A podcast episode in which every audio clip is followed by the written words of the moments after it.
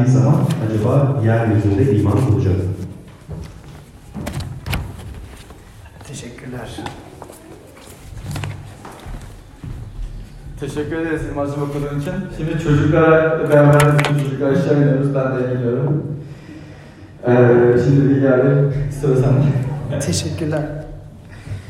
Hoş geldiniz hep beraber. Sizleri görmek güzel. Bazılarınız burada yüz yüze, bazılarınız ekranda. Ee, bu zamanın e, özelliklerinden biri diyebiliriz. Rusya yarışımıza e, size görmek çok güzel. Sizi burada da e, aramızda görmek. Hazır mısınız serimize devam edeceğiz ve evet ilginç zamanlardan geçiyoruz.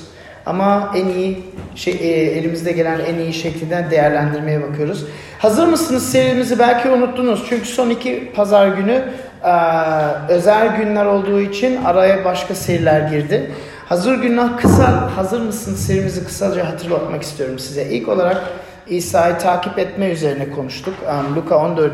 bölümden. Ondan sonra olgunlaşmaya öncelik vermekten uh, bahsettik. İbraniler 5 bölümden.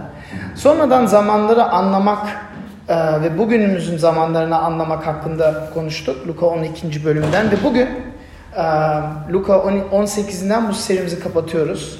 Ve metninde duyduğunuz gibi İsa burada duadan bahsediyor. Duanın ciddiyetinden bahsediyor, duanın e, devamlılıktan bahsediyor, istikrarından bahsediyor. Ve belki siz diyorsunuz ki ben dua etmem, dua etmek biraz saçma. Ve benim birçok sevdiğim arkadaşlar var bu bu görüşü bu, bu görüşe katılıyorlar. Evet yani veya başka bir grup arkadaşlarıma dua etsem de fazla değişen bir şey yok e, diye e, bazen bazı insanlar düşünüyor. Bakın ilginç durum şu ve bunun üzerine birçok e, seküler ve ateist araştırmacı makaleler yazdı. Görüyoruz ki insanlar krize düştüğünde veya insanlar zor duruma düştüğünde içgüdüsel tepkimiz dua etmektir. Um, insanlar çok ağır hayal kırıklıklarına karşı karşıya geldiklerinde diyelim ki çok sevdiğiniz birisini kaybediyorsunuz veyahut um, çok ciddi um, çok ciddi sıkıntılarla karşı karşıyayız. İlk içgüdüsel tepkimiz dua etmektir. Um, ve burada bir söz var birkaç yüzyıl evvelden yazılmıştır. Diyor ki tilki deliklerinde ateist yoktur diyor. Yani tilki deliklerinde insan böyle saklanınca um, etrafında ne oluyor ne bitiyor deyip bütün hayatın, temel, hayatın temelleri sarsıldığında um, ateist değiliz. Dua ettiğimizde ateist değiliz. Ve insan doğası aslında böyle diyor um, bu alıntıya bakarsak.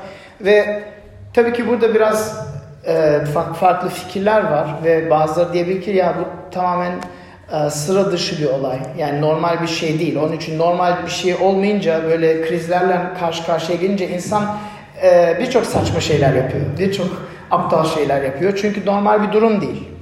Um, C.S. Lewis meşhur yazar um, şunu söyledi.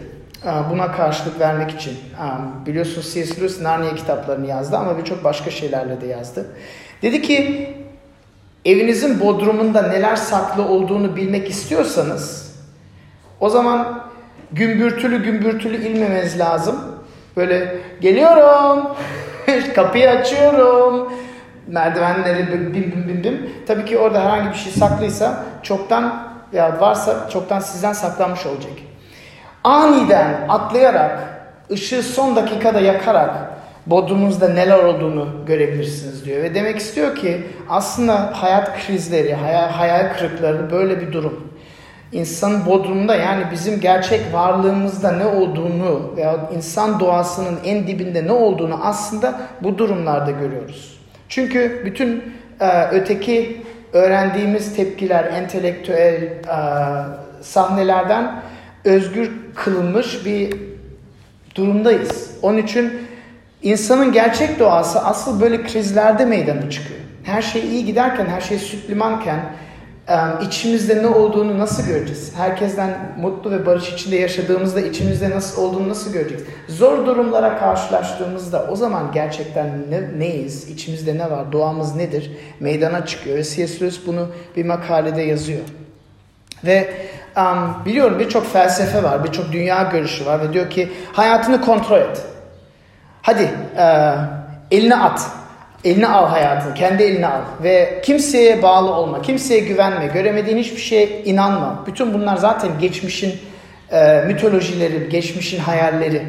Um, ama aslında bu insan doğamıza kavuşmak değil ki iddiası bu. Böyle yaparsak gerçek insanın potansiyeline kavuşuyoruz. Aslında bu insan doğamızdan uzaklaşmak, vahşileşmek. Um, belki tarihteki insanları düşünürsek Hitler veya Stalin veya Mao gibi insanlar geliyor aklımıza. Böyle istediğini al, istediğini yap, başka insanların duygularına dikkat etme. Hayatın her anını kontrol Çünkü düşünürsek hayatımız kontrolümüz altında değil. Fazla girmeyeyim. İddia aslında herkes dua ediyor. Yani neye inanırsanız inanın. Birçok farklı güzel dünya görüşleri var. Herkes görmediği varlıklarla konuşuyor. Belki siz bir Allah'a inanıyorsunuz. O zaman Allah'a dua ediyorsunuz. Belki sadece zor durumlara düştüğünüzde inan, e, dua ediyorsunuz. Belki hiçbir şeye inanmıyor. Belki bir güce inanıyorsunuz. O güce dua ediyorsunuz. Ya konuşuyorsunuz veya meditasyon yapıyorsunuz. Bilmiyorum. Hiçbir şeye inanmıyorum diyorsanız yine de görünmez bir varlıkla konuşuyoruz. Kimden konuşuyorsunuz biliyor musunuz? Kendinizden konuşuyorsunuz. Kendinizden konuşuyorsunuz ve aslında bu çok tehlikeli bir şey. Kendimizden hepimiz konuşuyoruz. Bir şey olunca bu bana neden oldu? Bunu ben bu başıma neden geldi? Bunu, bunu ben hak ettim ki. Hak, hak etmedim ki bunu. Neden bu bana oldu? neden girip benim bunlarımı aldılar, bunu yaptılar? Neden bunu neden bana kötülük ediyorlar? Neden işten atıldım? Neden benim arkadaşım bana böyle şeyler yapıyor? Devamlı birbirimizden konuşuyor ve dikkat ederseniz kendi kendiniz hakkında nasıl konuştuğunuzu birçok defa negatif konuşuyoruz. Ve birçok psikologlar ve birçok araştırmacı diyor ki insanın birçok depresyona kavuşmasının büyük bir miktarı bu negatif kendimizden konuşmaktan geliyor ve buna du- dua gibi bir şey aslında. Onun için duadan kaçmak yok. Neye inanırsak inanalım belirli derecelerde dua ediyoruz krize düştüğümüzde. Ve size davet etmek istiyorum bugün İsa'nın dua üzerine ne anlattığını benimle beraber bakmaya. Ve sizden üç Üç şey paylaşmak istiyorum. Birisi duanın ciddiyeti, ikincisi duanın mücadelesi ve üçüncüsü duanın gücü. Bültende de bu üç noktayı takip edebilirsiniz. Um, duanın ciddiyeti, duanın mü mücadelesi ve duanın gücü. İsa talebelerine ilk ayete bakarsanız diyor ki her zaman dua edin diyor. Her zaman dua etmelerini ve hiç vazgeçmemelerini gerektiğini belirten bir benzetme anlatıyor. Um, ve bu benzetmenin kahramanları kim? Bir baktınız mı? Bir dul kadın ve bir yargıç. Um, iki tane kişi var. Ve aslında düşünürsek um, İsa en sonunda e, benzetmenin sonunda bir analoji çıkartıyor. Diyor ki bu bizler ve Allah arasında bir benzetme gibi bir şey diyor. Ve dul kadın um, o zamanlara göre dul kadınlar genç de olabilir. Yani böyle yaşlı birisini düşünmeniz e, olumlu olmayabilir. Çünkü o zamanlar evlilik erken olan bir şeydi. Um, ve bu dul kadın 3. ayette gördüğümüz gibi gidiyor bir hakime gidiyor. E, bir yargıca gidiyor diyor ki hakkımı al diyor. Bana haksızlık oluyor diyor. Hakkımı al. Ben senden adalet istiyorum diyor. Ve bu bunu anlamak için um, İsa'nın burada anlattığını anlamak için şunu düşünmemiz lazım. Şunu anlamamız lazım. Eski ayette um, bu adalet veya bu hakkımı al mispat kelimesi um, dört kategori insana uygulanan bir kelimesiydi. Eski ayette savunmasızların dörtlüsü diye bir şey var. Savunmasının dörtlüsü ve bu dulların, yetimlerin, göçmenlerin ve yoksullardan bahsediyor. Ve adalet konusu geldiğinde, konu adalete geldiğinde e, Rab veya eski ayetteki insanlardan beklenen bu en savunmasız olan insan gruplarının bakımını ve davasını üstlenmektir. Toplumdan bahsediyoruz veya bireysel insanlardan bahsediyoruz. Ve um, Tanrı için, Allah için bu aşırı önemliydi. Bilmiyorum siz bir yere gitti, bir farz edin bir yere gidiyorsunuz, kimse sizi tanımıyor ve siz kendinizi tanıtıyorsunuz. Nasıl tanıtırsınız sizi kendinizi? Ne dersiniz? Ben. Yılmaz'ım, Hakan'ım ve ne yapıyorum? Ne, değil mi? Öyle bir şey. Rab kendini nasıl tanıtıyor biliyor musunuz eski ayette? Bakın Mezmur 68'de diyor ki benim adım Rab'dır. Öksüzlerin babasıyım, dul kadınların savunucusuyum diyor. Kendi kimliğini, kendini adını en savunmasız insanlarla bağlıyor. Bu çok düşündürücü bir şey. Başka bir vaazın konusu aslında. Ama İsa burada tesadüfen dul kadın seçmiyor. En savunması, en savunmasız bu dörtlü gruptan birisini seçiyor. Ve bu kadına açıkça haksızlık olmuş. Um, belki mali sıkıntılara düşmüş. Um, savunacağı kimse yok. Kocası ölmüş tabii ki. Ve yargıca tekrar ve tekrar gidiyor. Tekrar ve tekrar başvuruyor. Ve, ve, ve dul kadın burada başvurduğunda neyi bize meydan, neyi gösteriyor? Aslında çaresizliğini mi gösteriyor bize? Çaresiz ve güçsüz olduğunu gösteriyor. Ve çaresiz ve güçsüz olduğu için otorite ve güce sahip olan birine gidiyor. Otorite ve güce sahip olana hitap ediyor. Ve bakın bu yargıç hakkında ne okuyoruz? Adil bir yargıç mı bu? Hayır değil. Adil yargıç değil. Ne Tanrı'dan korkan, ne insanı sayan, seven, suratsızın biri. Öyle mi söyleyeyim? Affedersiniz.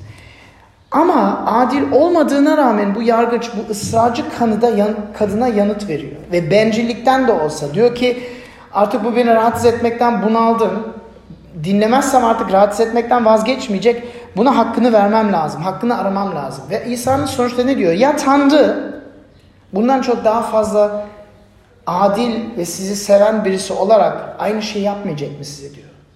Mantık şu, adaletsiz yargıç hakkını verirse gerçek, mutlak yargıç, adil olan, her şeyi yaratmış olan ne kadar daha fazla adalet verecek bize, tanıyacak. Ve onun için İsa'nın söylediği dua edin. Her zaman ve vazgeçmeden dua edin. Dayanıklı bir şekilde dua edin. Ve 7. ayette diyor ki kendisine gece gündüz seslenen seçilmişlerden bahsediyor. Gece gündüz dua edin diyor. Yani bakın üç şey gösteriyor bize. Bir, dua ettiğimizde kendi çaresizliğimizi ve kendi güçsüzlüğümüzü itiraf ediyoruz. Kabul ediyoruz. Ve bu belki pek hoş bir şey değil. Aslında kimse bizi güçsüz veya çaresiz görmesini istemiyoruz. Ama biraz düşünürsek, biraz düşünürsek bu son senedir ne olduğunu, küçücük bir virüs geldi, bütün hayatımızı alt üst ettiğini düşünürsek ve hiçbir şeyle, bütün dünya hiçbir şey yapamadı buna karşı bunu düşünürsek gerçekten biraz çaresiziz yani. 21. yüzyılda olmamıza rağmen e, kuantum fizik ve raketler ürettiğimize rağmen biraz çaresiziz. Bunu itiraf etmek. İkincisi otorite ve gücü olana başvurmak. Dul kadın yaptığı bu. Yani um, duaya öncelik tanımak. Duaya zaman ayırmak, emek vermek, önem vermek. Sadece bir işte aynayla ben biraz konuşuyorum gibi değil. Yok gerçekten otoriteye sahip olana başvuruyorum bilinçli olmak. Ve üçüncü olarak bakın beşinci ayete bakarsanız ve bu çok ilginç bir şey. Bu biraz neye inandığınız soruya geliyor. Dediğim gibi birçok arkadaşlarımız birçok farklı şeylere inanıyor. Birçok Marksist arkadaşımız var, ateist arkadaşımız var, Budist arkadaşımız var, Müslüman arkadaşlarımız var, Hristiyan arkadaşlarımız var. Hiçbir şeye inanmayan arkadaşlar veya bunu iddia eden arkadaşlar var. Neye inandığınıza bakıyor. Bakın 5. ayette diyor ki ben bu dul kadın beni rahatsız ettiği için hakkını arayacağım diyor. Ve yani rahatsız ediyor bunu. Bu kadın bu adamı rahatsız ediyor. Sinirini bozuyor. Ve İsa bu benzetmeyi neden anlatıyor? Diyor ki siz de aynı şekilde dua etmeniz lazım diyor. Siz de aynı şekilde bak göklerdeki babanızı rahatsız etmeniz lazım diyor. Ve bu çok kafaya belki çok çok bilmiyorum buna bu çok mantıklı geliyor mu size? Çünkü bakın rahatsız edin aslında biraz saygısız bir şey belki. Biraz nasıl diyeyim böyle düşünün şimdi e, Cumhurbaşkanı'nın evine gidiyorsunuz ve rahatsız ediyorsunuz. Veyahut e, başka bir e, bir kralın önüne çıkıyorsunuz ve rahatsız ediyorsunuz. Kendi şeylerinizden rahatsız ediyorsunuz. Luka'nın kitabında başka bir bölümde 11. bölümde buna çok benzer bir şey anlatıyor. Ve orada diyor ki gece yarısında sana bir arkadaş geldi ve elinde ekmek yok diyor. Sen de gidiyorsun tanıdığın birinin zilini çalıyorsun gece yarısında. Ve o zili çalan adam diyor ki e, ben gelemem çünkü çocuklarımla yataktayım. O zamanlarki evler tek oda ve herkes bir yatağa yatıyordu. Yani onun için ben yattım, hepimiz yattık, gelemem diyor. Ama bu hala diyor ekmeğim kalmadı filan zil çalıyor. Adam rahatsız olduğu için bu ekmeği veriyor. E sonra İsa diyor ki, aynı, o başka benzetmede diyor ki, bu sizin, siz çocuklarınıza sizden bir şey istediğinde, sizden çocuğunuz bir balık istese ona bir taş verir misiniz diyor. Sizlerden çocuğunuz bir ekmek istese ona zehir verir misiniz diyor. Ve diyor ki siz, kötü olanlar siz, çocuklarınıza bunları verirseniz sizlerden çok mükemmel olan ve iyi olan Tanrı kendi çocuklarına her istediklerini vermez mi? Ve burada baba Tanrı'dan bahsediyor. Ve bakın bu 5. ayetin tek mantığı Allah'a baba olarak bakmak. Çünkü gecenin üçünde siz diyelim ki en iyi arkadaşınız gece saat 3'te gidip kapısını çalar mısınız? Veya diyelim ki e, işte tanıdığınız, çok sevdiğiniz biri gece yarısı saat 3'te çal, kapısını çalar mısınız? Çalmazsınız. Saygısızlık. Rahatsız etmekten korkarsınız, çekinirsiniz. Eşiniz olsa bile, bakın eşiniz olsa bile onu uyandırsanız gece yarısı, biraz gerçekçi olalım ve deseniz bana bir bardak su getirir misin deseniz ne diyecektir? Hasta mısın? Kendini bilip alamıyor musun? E ne oldu bir şey mi var? Hastaneye mi götüreyim seni? Ama 3 yaşındaki çocuğunuz gelirse gece yarısında sizi dürtüp baba bana su getir dese ne yaparsınız? Kalkıp hemen getirirsiniz değil mi? Bakın bu duanın temelinde bir ilişki var. Duanın temelinde Allah'ı bize İsa baba olarak tanıtıyor ve diyor ki baba olarak tanıttığım için size bu rahatsız etme yetkisi veriyorum size. Rahatsız etme yetkisini veriyorum. Ve bakın bu çok farklı fikirler. Mesela Tanrı'yı çok yüce ve çok başka şeylerle ilgilenen ve bizim hayatımız çok önemsiz, bizimle, bizimle ilgilenmeyen birisini görürsek böyle dua etmeyiz. Tanrı'yı bir yargıcı olarak görürsek sadece yani o hata yapmadan yaşayayım ki beni cehenneme göndermesin gibi düşünürsek böyle dua etmeyiz. Tanrı'yı bir patron olarak görürsek böyle dua etmeyiz. Tanrı'yı Aladdin'in lambasındaki bir cin olarak görürsek böyle dua etmeyiz. Anlıyor musunuz? Aslında İsa'nın buradaki anlattığı şey Tanrı'nın kim olduğunu bize çok net bir şekilde tanıtıyor ve bu duanın temelinde bu ilişki var. Baba Tanrı'yla bu ilişki boyutu var. Ve diyor ki bu olduğu için böyle dua ediliyor. Ve bakın bu bütün kutsal kitapta var. İbrahim'e bakın. Rab İbrahim'e gidiyor diyor ki Lut şehrini ben mahvedeceğim. Sodom ve Gomorra şehrini ben mahvedeceğim diyor. Çünkü çok fazla adaletsizlik var diyor. İbrahim ne yapıyor? Allah'tan peygamber Allah'tan pazarlamaya giriyor. Ya Rab diyor 50 kişi 50 adil kişi olsa bu şehri mahveder misin? Yok mahvetmem. Senin için mahvetmeyeceğim. Aa çok özür dilerim bir şey daha söyleyeceğim. 40 olsa. 40 olsa mahveder misin? Yok. 30. 30. Yok 20. 10. ya evreni yaratan varlıkla konuşuyoruz. Böyle konuşma cesaretini nereden alıyorsunuz? Baba ilişkisi değilse. Musa da aynı şekilde. Musa ne diyor Tanrı? Sen benimle gelmezsen ben hiçbir yere gitmem diyor. Ya inatçı çocuk gibi. Sen bizimle gelmezsen İsrail'i çıkarttı, Mısır'dan çıkarttı, mucizeler yaptı falan. Sen aramızda gelmezsen ben hiçbir yere gitmiyorum diyor. Ve Allah diyor ki tamam peki seninle geleceğim. Bakın bütün bu dua örnekleri, bu ilişkinin üzerine kurulmuş şey. Paulus bize ne diyor? Yeni ayette diyor ki hiç kaygılanmayın. Her konudaki dileklerinizi Tanrı'ya dua edip yalvararak şükranla bildirin diyor. Ve bakın bu Rab her duamızı anında yapacağı demek değil. Dedim Allah bir yani Aladdin'in lambasındaki cin gibi değil. O sadece diyor üç tane dileğin var dile benden ne dilersen diyor. Ama bir baba düşünüyor bu benim çocuğum için yararlı mı? Mesela benim oğlum benden cep telefonu istedi almıyorum. Çünkü daha çok küçük. Beynine zarar. Tatlım diyorum biraz daha büyük ondan sonra bakarız. Allah böyle bize davranıyor. Her duamızı duyuyor. Evet, hayır veya biraz bekle diyor. Evet, hayır veya biraz bekle diyor. Ve bakın Paulus'tan İsa'nın ta kendisine gelelim. İsa'nın hakkında ne okuyoruz? Her gün güneş doğmadan dua için bir yerlere gidiyordu. Gün boyunca birçok defa dua ediyordu. Her ciddi karardan evvel dua ediyordu. Çok defa tüm geceleri duada geçiriyordu. Bakın biz böyle miyiz? Bizim ilişkimiz böyle mi? Biz İsa bize söylediği ve kendi yaşadığı gibi yaşıyor muyuz? Her zaman dua etmenizi ve hiç vazgeçmemenizi size, size sizden istiyorum. Böyle yapın. Gerçeğimiz bu mu? Hazır mıyız? Dua hayatımız böyle mi? Haftada kaç defa dua ediyoruz? Haftada ne kadar zaman ayırıyoruz? Günde kaç defa dua ediyoruz? Önemli kararlardan evvel dua yoksa sadece kötü bir şey olduğunda mı dua ediyoruz? Kendimize sorun. Ve ben size itiraf edeyim. Her zaman beni tanıyanlar da bunu biliyor. Dua benim için en zor disiplin.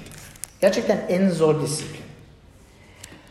Bütün disiplinler, bütün manevi disiplinlerden bence dua en zor şey. Çünkü devamlı bir şey bip bip bip bip çalıyor. Cep telefonuydu bilmem neydi. Kapatıp çekmeceye kaldırıp sessiz bir köşeye gitmek bizim neslimiz için en zor şey. Ama kafayı yiyoruz bunu yapamadığımız için. Kafayı yiyoruz. Gerçekten hepimiz kafayı yiyoruz. Yani teknoloji güzel bir şey ama bizi harcıyor yani. Aslında biz onu kullanmamız gerekirken o bizi kullanıyor. Böyle yaşıyor muyuz? İsa'nın bize teklif ettiği için. Bakın ama metin bir adım daha ileri gidiyor. Bir adım daha ağırlaşıyor. Bakın 8. ayetin 2. bölümüne bakarsanız İsa diyor ki ama insan oğlu gel, geldiği zaman acaba yeryüzünde iman bulacak mı? Bakın daha ileri gidiyor. Yani Rabbin gelişinden bahsediyor. İsa'nın ikinci gelişinden, kendisinin ikinci gelişinden bahsediyor ve kıyamet gününden bahsediyor. Bu bağlantıda nereden çıktı? Bakın gerçek iman, gerçek imandan bahsediyor. Gelince bu tür imanı bulacak mı diyor. Yani duada ısrarcılık, duada devamcılık, gerçek imanın bir işareti olarak gösteriyor bize. Bakın 1. 7. 8. ayeti birleştirirseniz Seçilmişler dua ediyor diyor. Seçilmişler gece gündüz dua ediyor diyor. Kendimize sorun biz böyle dua ediyor muyuz? Biz böyle bir imana sahip miyiz? Bakın mantık nedir? Dua ve kıyamet. Ne dedik? Adalet için dua ediyoruz değil mi? O dul kadın ne için dua etti? Adalet için dua etti. Ona haksızlık olmuştu. Bakın adalet özlemi bizde var mı? Sadece kendimiz için değil, bütün kentimiz için, çevremiz için, mahallemiz için, ülkemiz için bir adalet öz, özlemimiz var mı? Bakın İsa iman edenler ısrarla Rabbin adaleti için dua ediyor. Mutlak adalet aynı zamanda aynı zamanda ama son son adalet, mükemmel adalet sadece son günlerde geleceğini biliyoruz. Yani bu dua etmemiz, adalet için dua etmemiz, o kıyamet günü için dua etmemiz anlamına geliyor. Veyahut İsa ne zaman dönecek? İsa burada ikinci gelişinden bahsediyor. Ne zaman dönecek? Müjde tüm, tüm uluslara yayıldığında dönecek. Matta 24-14'te bundan bahsediyor. Her dile duyurulduğunda dönecek. Ve bu duayla olan bir şey. Bunun için dua ediyor muyuz? Bağlantıyı görüyor musunuz? Dua ve kıyamet günü. Ben biraz şaşırdım ama bağlantı var. Bakın dualarımız bencil mi yoksa müjdesel mi? Etrafımızdaki insanlara hizmet etmek için mi dua ediyoruz? Bakın bunlar önemli. Etrafımızdaki insanlara hizmet etmek isteyelim. Ve imanımız bir, bir kimyevi test gibi. Turnusol testini bilmiyorum. Hatırlıyor musunuz okullardan? Test gibi. İmanımız ne durumda? Duaya öncelik tanıyor muyuz? Babayla ilişkimiz böyle mi? Böyle mi? İsa'nın anlattığı gibi mi? Gece gündüz aklımızdan geçenleri babamıza anlatıyor muyuz? Duanın ciddiyetine baktık. Şimdi duanın mücadelesine bakın. Bakın 3. ayette gelirseniz 3. ve 5. ayet İsa'nın örneğinde dul kadın sürekli gidip hakkını arıyor. İki defa sürekli gidiyor. 3 ve 5'te hakkını adaletini arıyor. Ama bakın bu bir mücadele. Bu kolay bir şey değil. Ben bir kere Seviye'nin telefonunu tamirata götürdüm.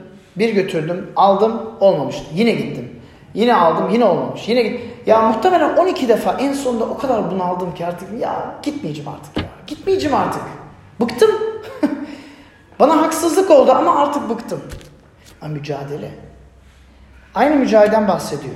Bu bir ruhani savaş. Dua etmek, çaresiz ve güçsüz olmamızı itiraf etmekse, dua etmemek, kendi gücümüze güvenip, kendimizi yeterli sanıp Biraz kibirli olmak olamaz mı? Dua etmemek ben buna ihtiyacım yok. Ya yani evreni yaratana yalvarmama hiç ihtiyacım. Ben kendi çareme bakarım. Biraz da gerçeklik kaybı diyebiliriz buna. Bilmiyorum Matrix filmini hatırlıyor musunuz Matrix filmini? Ya hayal ya o sisteme bağlı hayal yaşam yaşıyoruz. Veyahut uyanıp bu manevi mücadeleye kavuşuyoruz. Hatırlıyor musunuz? Mavi hapı mı alacaksınız? Kırmızı hapı mı yiyeceksiniz? Sizde seçenek sizde. Manevi mücadeleden bahsediyor. Karşı koymaktan bahsediyor. Um, biz savaşta olduğumuzun farkında mıyız? Bakın bu mücadele sadece benim seçtiğim bir söz değil. Paulus bundan bahsediyor. Diyor ki İblisin hilelerine karşı durabilmek için Tanrı'nın sağladığı bütün silahları kuşanın. Çünkü savaşımız insanlara karşı değil, yönetimlere, hükümranlıklara, bu karanlık dünyanın güçlerine, kötülüğün göksel yerlerindeki ruhsal ordularına karşıdır. Bu nedenle kötü günde dayanabilmek için gerekli her şeyi yaptıktan sonra yerinizde durabilmek için Tanrı'nın bütün silahlarını kuşanın. Ve en sonunda diyor ki her türlü dua ve yalvarışla her zaman ruhun yönteminde dua edin. Tam bir adanmışlık, uyanık durun. Bir adanmışlıkla uyanık durun diyor. Efesler 6'da. Biz uyanık mıyız? Yoksa hayalde miyiz? Matrix'in eğlence parkında mıyız? Bakın Matrix'te çok ilginç. Orada bir Neo var ama bir de Cypher diye bir karakter var. Ve Cypher bu mücadeleye uyanmış olan birisi, Matrix'ten özgür kalmış birisi olarak bu mücadeleden bıkıyor. En sonunda diyor ki bağla beni yine ya diyor. Bağla beni diyor artık mücadeleden bıktım diyor. Ve diyor ki cehalet bir mutluluktur diyor. Ya ben bilmek istemiyorum diyor. Beni bağla şu Matrix'e gitsin diyor. Biz biraz böyle miyiz? Yoksa uyanık mıyız? Petrus diyor ki uyanık olun düşmanımız iblis kükreyen aslan gibi yutacak birini arayarak dolaşıyor diyor. Sabah uyandığımızda eğlence parkına mı uyanıyoruz yoksa savaş alanında olduğumuzu hatırlayarak mı uyanıyoruz? Gece yattığımızda eğlence parkına mı yatıyoruz yoksa savaş alanında olduğumuzu hatırlayarak mı yatıyoruz? Dua ederek mi yatıyoruz? Dua ederek mi kalkıyoruz? Nelere, nelerle vakit geçiriyoruz? Bakın bağlam 8. ayet. Dedik ki İsa kıyamet günden bahsediyor ve bu birdenbire geldi. Yani neden buradan bundan bahsediyor diyebiliriz. Ama bakın Luka'nın 7. bölüm, e, bu bir bölüm evvele baktığımızda 17. bölümüne baktığımızda İsa Ferislerden konuşuyor. E, Luka 17 20. ayetten itibaren İsa Ferislerden konuşuyor ve diyor ki Ferisler buna soruyor. İsa birçok mucize yapmış. Bunlar hala inanmıyor. Hala inanmak istemiyor ve soruyorlar. Tanrı'nın egemenliği ne zaman gelecek? Tanrı'nın egemenliği. Ve İsa bunlara cevap veriyor. İsa bunları uyarıyor ve en sonunda Onlara iki tane örnek veriyor. Nuh ve Lut'tan bahsediyor. Nuh'un ve Lut'ların zamanında günlerindeki insanlardan bahsediyor. Ve ne diyor biliyor musunuz? Diyor ki Rabbin egemenliği geldiğinde insanlar Nuh ve Lut'un gününde gibi olacaklar diyor. Peki insan Nuh ve gün, nasıl yaşıyorlardı bunlar? Bakın size okuyayım. Nuh'un gemi Nuh'un gemiye girdiği güne dek herkes yiyor, içiyor, eğleniyor, evlendiriliyordu. Sonra tufan gelip tümünü yok etti. Lut'un günlerinde de durum buydu. Herkes yiyor, içiyor, satın alıyor, satıyor, ekiyor, yapılar kuruyor. Ve Lut'un Sodom'u bıraktığı, gittiği gün gökten ateşten kükürt yağdı ve tümünü yok etti. İnsanoğlunun açıklanacağı günde durum tıpkı bunun gibi olacak. Bağlamı görüyor musunuz? İsa'nın seçtiği örnekler ağır yargı öncesi dönemler örneğidir. Yani insanlar çok şeyle meşgul, çok şeyle yoğun ama Rabbe ve Rabbin işlerine yetersiz odaklanıyoruz. Ve biz nasıl yaşıyoruz? Kendi hayatımıza baktığımızda nasıl yaşıyoruz? Nuh'un ve Lut'un günlerinde insanlar gibi mi yaşıyoruz? Ye, iç, satın al, sat, iş, işe git, evlen, evine bak, malına bak, mülküne bak, kariyere bak. Böyle, böyle mi vakit geçiriyoruz?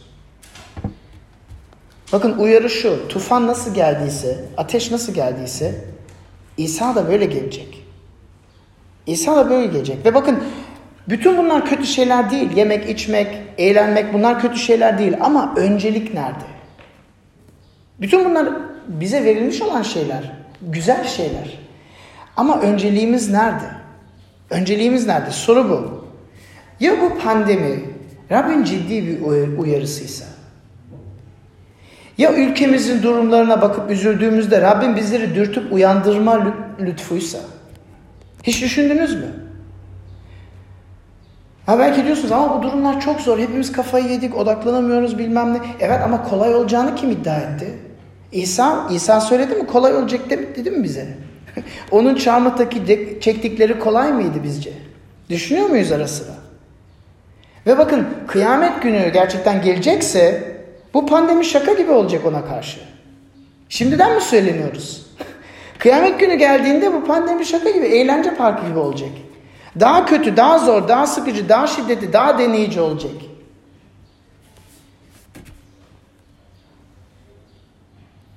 Bakın biz şimdi İsa'yı sevenlere ve ona inanıyoruz diyenlere konuşuyorum. Biz iman ettik. Bizim için her şey uygun deyip es geçemeyiz bu metinleri. Bakın biz iman ettik iddiasında olduğumuzda ama istediğimiz gibi yaşayıp istediğimiz gibi yaptığımız şekilde burada bir çelişki var ve İsa burada uyarıyor. Hayatımızda bilinçli bildiğimiz günahlar var mı? Eksiklerimiz var mı? Tolere ettiğimiz, karşı koymadığımız şeyler var mı? Bakın bu metinleri okuyup çabuk es geçiyoruz ama ciddi şeyler var. 8. ayetten kıyamet günden bahsediyor İsa. Birdenbire duadan kıyamet gününe geçti. Bu nasıl oldu? Bakın Matta 7'de İsa şunu diyor. Diyor ki bana Rab Rab diye seslenen herkes göklerin egemenliğine girmeyecek diyor. Ancak sözlerimi duyup onları yapan girecek diyor. Başka yerde diyor ki Yakup da diyor ki ha sen inanıyorsun ne güzel. Şeytanlar da inanıyor diyor. Şeytanlar da İsa'nın Tanrı olduğunu biliyor diyor. Şeytanlar da bütün bu gerçekleri biliyor. Ama itaat etmiyorlar diyor. Sen bunları bilmekle ne kazandın ki? Bakın bunlar ağır, bu metinler ağır metinler. Es geçmemiz lazım. Kendimizi sorgulamamız lazım. Paulus diyor 2. Korintiler 13.5'te diyor. Kendinizi sorgulayın. imanda mısınız diyor. Kilisemize bakın. Rabbin işine öncelik tanıyor muyuz? Cuma ibadetlerine katılmak için elimizden geleni yapıyor muyuz? Hizmet etmek için fırsat arıyor muyuz? Başkalarına, etrafımızdaki insanlara. Bütün bunlara odaklanıyor muyuz? Sabah dualarında dua ediyor muyuz? Kilisemizden beraber, şehrimiz için, ülkemiz için. Çevremize bakın. Ve belki şimdi diyorsunuz Bilge abi sert konuşuyorsun diyorsunuz. Ama bakın ben sert konuşmuyorum. Metin böyle konuşuyor. Metni alın okuyun. Metinde geçiyor bunlar. Metinde İsa Nuh ve Lut'tan bahsediyor. Nuh ve Lut'un zamanında diyor ki herkes kendi rahatlığının peşindeydi diyor. Herkes kendi eğlencenin peşindeydi diyor. İsa bugün gelse, diyelim ki çıktık yarım saat sonra geri geldi. Geri geldi. Size ne söyleyecek? Size ne söyleyecek? Aferin, iyi yaptın mı diyecek. Bütün sana verdiklerimi güzel bir şekilde kullandın, hep başkalarını düşündün ve benim yaptığım gibi sen de etrafın için kendi feda ettin mi diyecek. Yoksa azarlayacak mı bizleri? Bakın bu soru mevcut, ortada.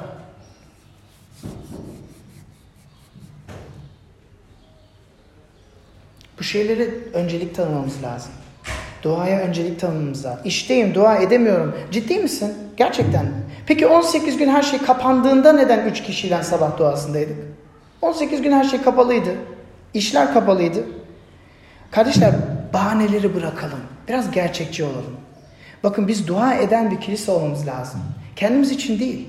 Etrafımızda o kadar acı çeken insanlar var ki. Ve dua bir giriş kapısı. Duadan sonra neler yapabiliriz? Bunlara nasıl yardım edebiliriz? Bunu, kendimizi nasıl feda edebiliriz? Bu düşünceler gelmesi lazım. Bahaneleri bırakın. İşti mişti. Ya bunların hepsi bahane. O zaman daha erken kalk. Luther ne diyor biliyor musun? Luther diyor ki o kadar yoğunum ki saatin ilk 3 saatini duada geçirmem gerek diyor. Yani yoğunluğun olduğunda daha da fazla dua ediyor adam. Bu bizim mantığımız mı? Yoksa çok yoğunuz duaya es geçelim mi diyoruz. Sorular bunlar bakın. Ve ben kendimden bahsedeyim. Ben neden dua etmiyorum? Gerçekçi olalım. Ben dua etmediğimde tembellikten dua etmiyorum. Rahatlıktan dua etmiyorum. Sabah erken kalkmaktan hoşlanmadığımdan dua etmiyorum. Geç vakte kadar YouTube ve Netflix izlediğimden dolayı dua etmiyorum. Matrix'teki hayal dünyada bulunduğum için, eğlence parkında bulunduğum için dua etmiyorum. Savaş alanında olduğumu unuttuğum için dua etmiyorum. Bakın bahaneleri bırakalım, biraz gerçekçi olalım, dürüst olalım. Yoğunluktan filan değil. Önceliklerimiz doğru olması lazım. Önceliklerimiz düzenli olması lazım. Savaş alanındayız. İsa dua etmemizi istiyor. Gerçek imanın belirtisi olarak dua etmemizi istiyor. Bakın birisi şöyle dedi. Dua imanlının oksijeni dedi. Şimdi bunun üzerine bir düşünün. Hava ne kadar tutabiliyorsunuz? Nefes almadan ne kadar idare edebiliyorsunuz? Bir dakika. Yunus bir zamanlar bunu denedi. Su altında ne kadar kalabilirim? Bir dakika, iki dakika. E, dua imanın oksijeni ise ne kadar sık dua etmemiz meydan, meydan yani mevcut yani anlayabiliyoruz. Bakın savaş alanındayız. Dul kadın gibi dua etmemiz lazım. Dul kadın gibi Rabbin kapısını çalmamız lazım, rahatsız etmemiz lazım, dürtmemiz lazım. Ve bakın bunu sadece bireysel an, anlamayın. İsa ne diyor? İki ve üç kişi benim adımda dua ettiğinde diyor. Ve bu ayet kilise bağlamında. Ve bakın kutsal kitap kolektivist bir kültürden yazılmıştır. Bireysel bir kültürden yazılmamıştır. Türkiye kolektivist bir kültürdür. Bizim kültürümüz kutsal kitabın kültürüne çok benziyor. Ve diyor ki kilise bir beden diyor Paulus. Beden hücrelerine bakalım. Hücreler kendi tercihlerine göre mi gidiyor? Bakın sağlıklı bir insanın bütün hücreleri tek amaçla yaşıyor. Bütün bedenin sağlığı için yaşıyor değil mi? Bütün beden hücreleri böyle yaşıyor. Bakın diyelim ki bir grup hücre dedi ki yok ben artık kendi çaremi göreceğim. Ne oluyor? Buna kanser diyoruz değil mi? Kanser diyoruz. Bakın bireycilik olarak düşünmeyelim ve bunları aklımızda tutalım. Türkiye'yi bireycilik kanserinden koruyalım lütfen. Bu, bu zararlı. Demeyin ya ben kendi, kendi kendime dua etmeyi tercih ediyorum. Demeyin. Beraber gelip dua edeceğiz. Burası bir beden, tek bir beden. Gelelim üçüncü, üçüncü nokta. Son, son bir örnek vermek istiyorum. Ben fizikçi olarak çalışıyordum ve biliyorsunuz belki fizikçiler üniversitede geç başlar. Uzun uyur, sabah 10'da filan başlar. Ve bu zamanlar yani ben işim üniversitedeydi. Yani araştırmacıydım. profesörüme yardım ediyordum, bir şeyler yapıyordum, grubumuzu yönetiyordum. Benim gittiğim kilise çok zor bir durumdaydı o zamanlar. Ve orada bir benim arkadaşım vardı, camcıydı. Dedi ki Bilge kilisemiz için dua etmemiz lazım dedi. Bu durumlar çok kötü dedi. Tamam dedim dua edelim güzel iyi bir fikir. Ben 10'da başlıyorum. 9'da buluşsak olur mu dedim. Sabah 9. Dedi kanka ben 7'de başlıyorum işe dedi. Camcı. 7'de mi başlıyorsun işe dedim. E nasıl o zaman olmayacak herhalde dedim. Yapamayız. Hiç sorun değil. 6'da buluşuyoruz dedi. 6'da buluşuyoruz dedi. Ben hayatımda hiç bu kadar erken kalkmadım. Bak söyleyeyim size. 6'da buluşmak için ben 5'te kalkmaya mecbur kaldım. Sabahın köründe 5'te kalktım ve 6-8 ay sabah 6'da kilisemiz için dua ettik. Ve bakın en tatlı zamanlar buydu. Bakın dua bir görev değil. Dua Rab'le vakit geçirmek. Ve ben size bir şey söyleyeyim. Siz hayatın zamanın en değerli zamanından Rab için ayırmaya hazırsanız Rab size en tatlı zamanlar verir. Bu saatler benim en mu- muhteşem saatleriydi. Ama sabah seve seve kalktım mı kalkmadım. Rab'lerin en tatlı şimdi size, sizde sıra. Üçüncü olarak duanın gücüne gelelim. Bakın bu kadar zorsa nasıl başaracağız bunu? Bu kadar zorsa nasıl başaracağız? E, sonuna, sonuna geliyorum. İ, bakın üç şey paylaştım sizden. İsa çarmıha girilmeden Getsemani bahçesinde talebeleriyle beraberdi. Ve talebelerinden bir şey istedi. Dua desteği istedi. Benimle bir saat dua edin dedi. Ve İsa gitti orada sıkı sıkı dua etti. Kan ve ter döktü. Çünkü ertesi gün çarmıha geleceği belliydi. Orada yüzüstü yere kaplandı ve dua etti. Baba mümkünse bu kase benden uzaklaştırırsın diye dua etti. Cevap neydi? Rab bu duayı reddetti. Rab bu duayı reddetti. İsa muhtemelen bütün hayatında ve biliyoruz sonsuzluktan beri var. Tek reddedilen dua muhtemelen bu bahçede dua edilen duaydı. İsa'nın tüm hayatındaki cevapsız kalan tek dua buydu. Duası cevapsız kaldı ki veya reddedildi ki çarmıhta kendisini bizim için feda eden İsa sayesinde biz dua ettiğimizde bizim dualarımız onaylansın diye. İsa çarmıhta öldüğünde perde yırtıldı. Perde Rab ve bizim ilişki bozukluğunu gösteriyor bize. Rabbe bir yol yok ama İsa öldüğünde bu yol açıldı. İlişkimiz iyileştirildi, günahımız affedildi. Ve dedik ya baba gibi dua edin diyor İsa. Bu ilişkisel bir şey dedik ya. Ya Allah'ı bir patron olarak, bir yargıç olarak değil, bir baba olarak gösteriyor bize. Gece yarısında rahatsız edebileceğimiz birisi olarak gösteriyor. Biz bu Tanrı'ya baba diyebilmemiz için İsa Tanrı'da, ta, ta, çarmıhta o baba ilişkisini feda etmeye mecbur kaldı. İsa çarmıhta baba demedi. Tanrım Tanrım beni neden terk ettin dedi. Ki biz aileye dahil edebilebilir. Bizi bizi evlat edebilsin diye. Biz baba, göksel baba diye dua edebilelim diye. Bizim dualarımız her seferinde Rabbin kulağına gelir ve reddedilmez. Ve bu bizim için dua teşviği. Bakın ikinci sebep Pentekost. Geçen hafta buna baktık. Kutsal ruhla dolu olmamız bize teşvik olması lazım. Kutsal ruhla dolu olmamız bize ona ait olmamızı hatırlatması gerek. Kutsal ruhla dolmamız, onun evlatları olmamız ve onun ailesi olmamız ve dua etmemizi hatırlatması gerek. Bakın zayıf talebelerden, İsa talebelerine birçok şey anlatıyor ama en sonunda bu zayıf talebelerden güçlü havariler oluyor. Bu kutsal ruh yüzünden. En nihayet jeton düşüyor. Ve son olarak İsa bizlere karşı koşulsuz sevgisini verdiği için içimiz erimiyor mu? Çarmıha baktığımızda ve bu adamı gördüğümüzde bizim için ne yaptığını gördüğümüzde, bizim için neler feda ettiğini gördüğümüzde içimiz yürümüyor mu? Bak İsa çarmıhta öğrencilerine diyor ki benimle bir saat bile dua edemiyor musunuz diyor. Çünkü gidiyor talebeler uyuyor. Dönüyor uyanın benimle dua edin size ihtiyacım var diyor. Yine gidiyor yine uyuyorlar. Üçüncü defada yine dürtüyor. En sonunda diyor ki tamam ya artık yeter. Benimle bir saat bile dua edemiyor musun diyor İsa talebelerine. Bugün sizlere aynı soruyu soruyor İsa. Benimle bir saat bile dua edemiyor musunuz? Kentinizdeki adalet için, Rabbin egemenliği için, kilisenizin sağlığı için ve etkisi için, etrafınızdaki arkadaşlarınız, aileniz için dua etmeye hazır mıyız?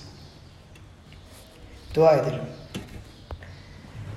Rabbimiz sana şükrediyoruz bu metnin için. Gerçekten um, zor bir metin. Ve bizi uh, evet bizi biraz korkutan bir metin diyebilirim. Beni biraz korkutan bir metin.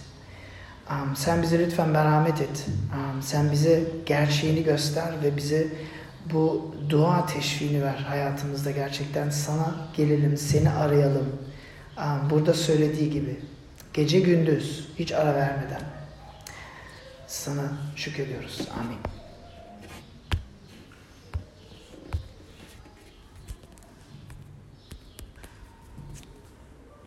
Şimdi galiba Batu gelecekti. Devam edelim fark etmez. Evet müzisyenler sahneye alırken bu duyduklarınıza farklı şekilde um, cevap verebilirsiniz. Farklı, farklı şekilde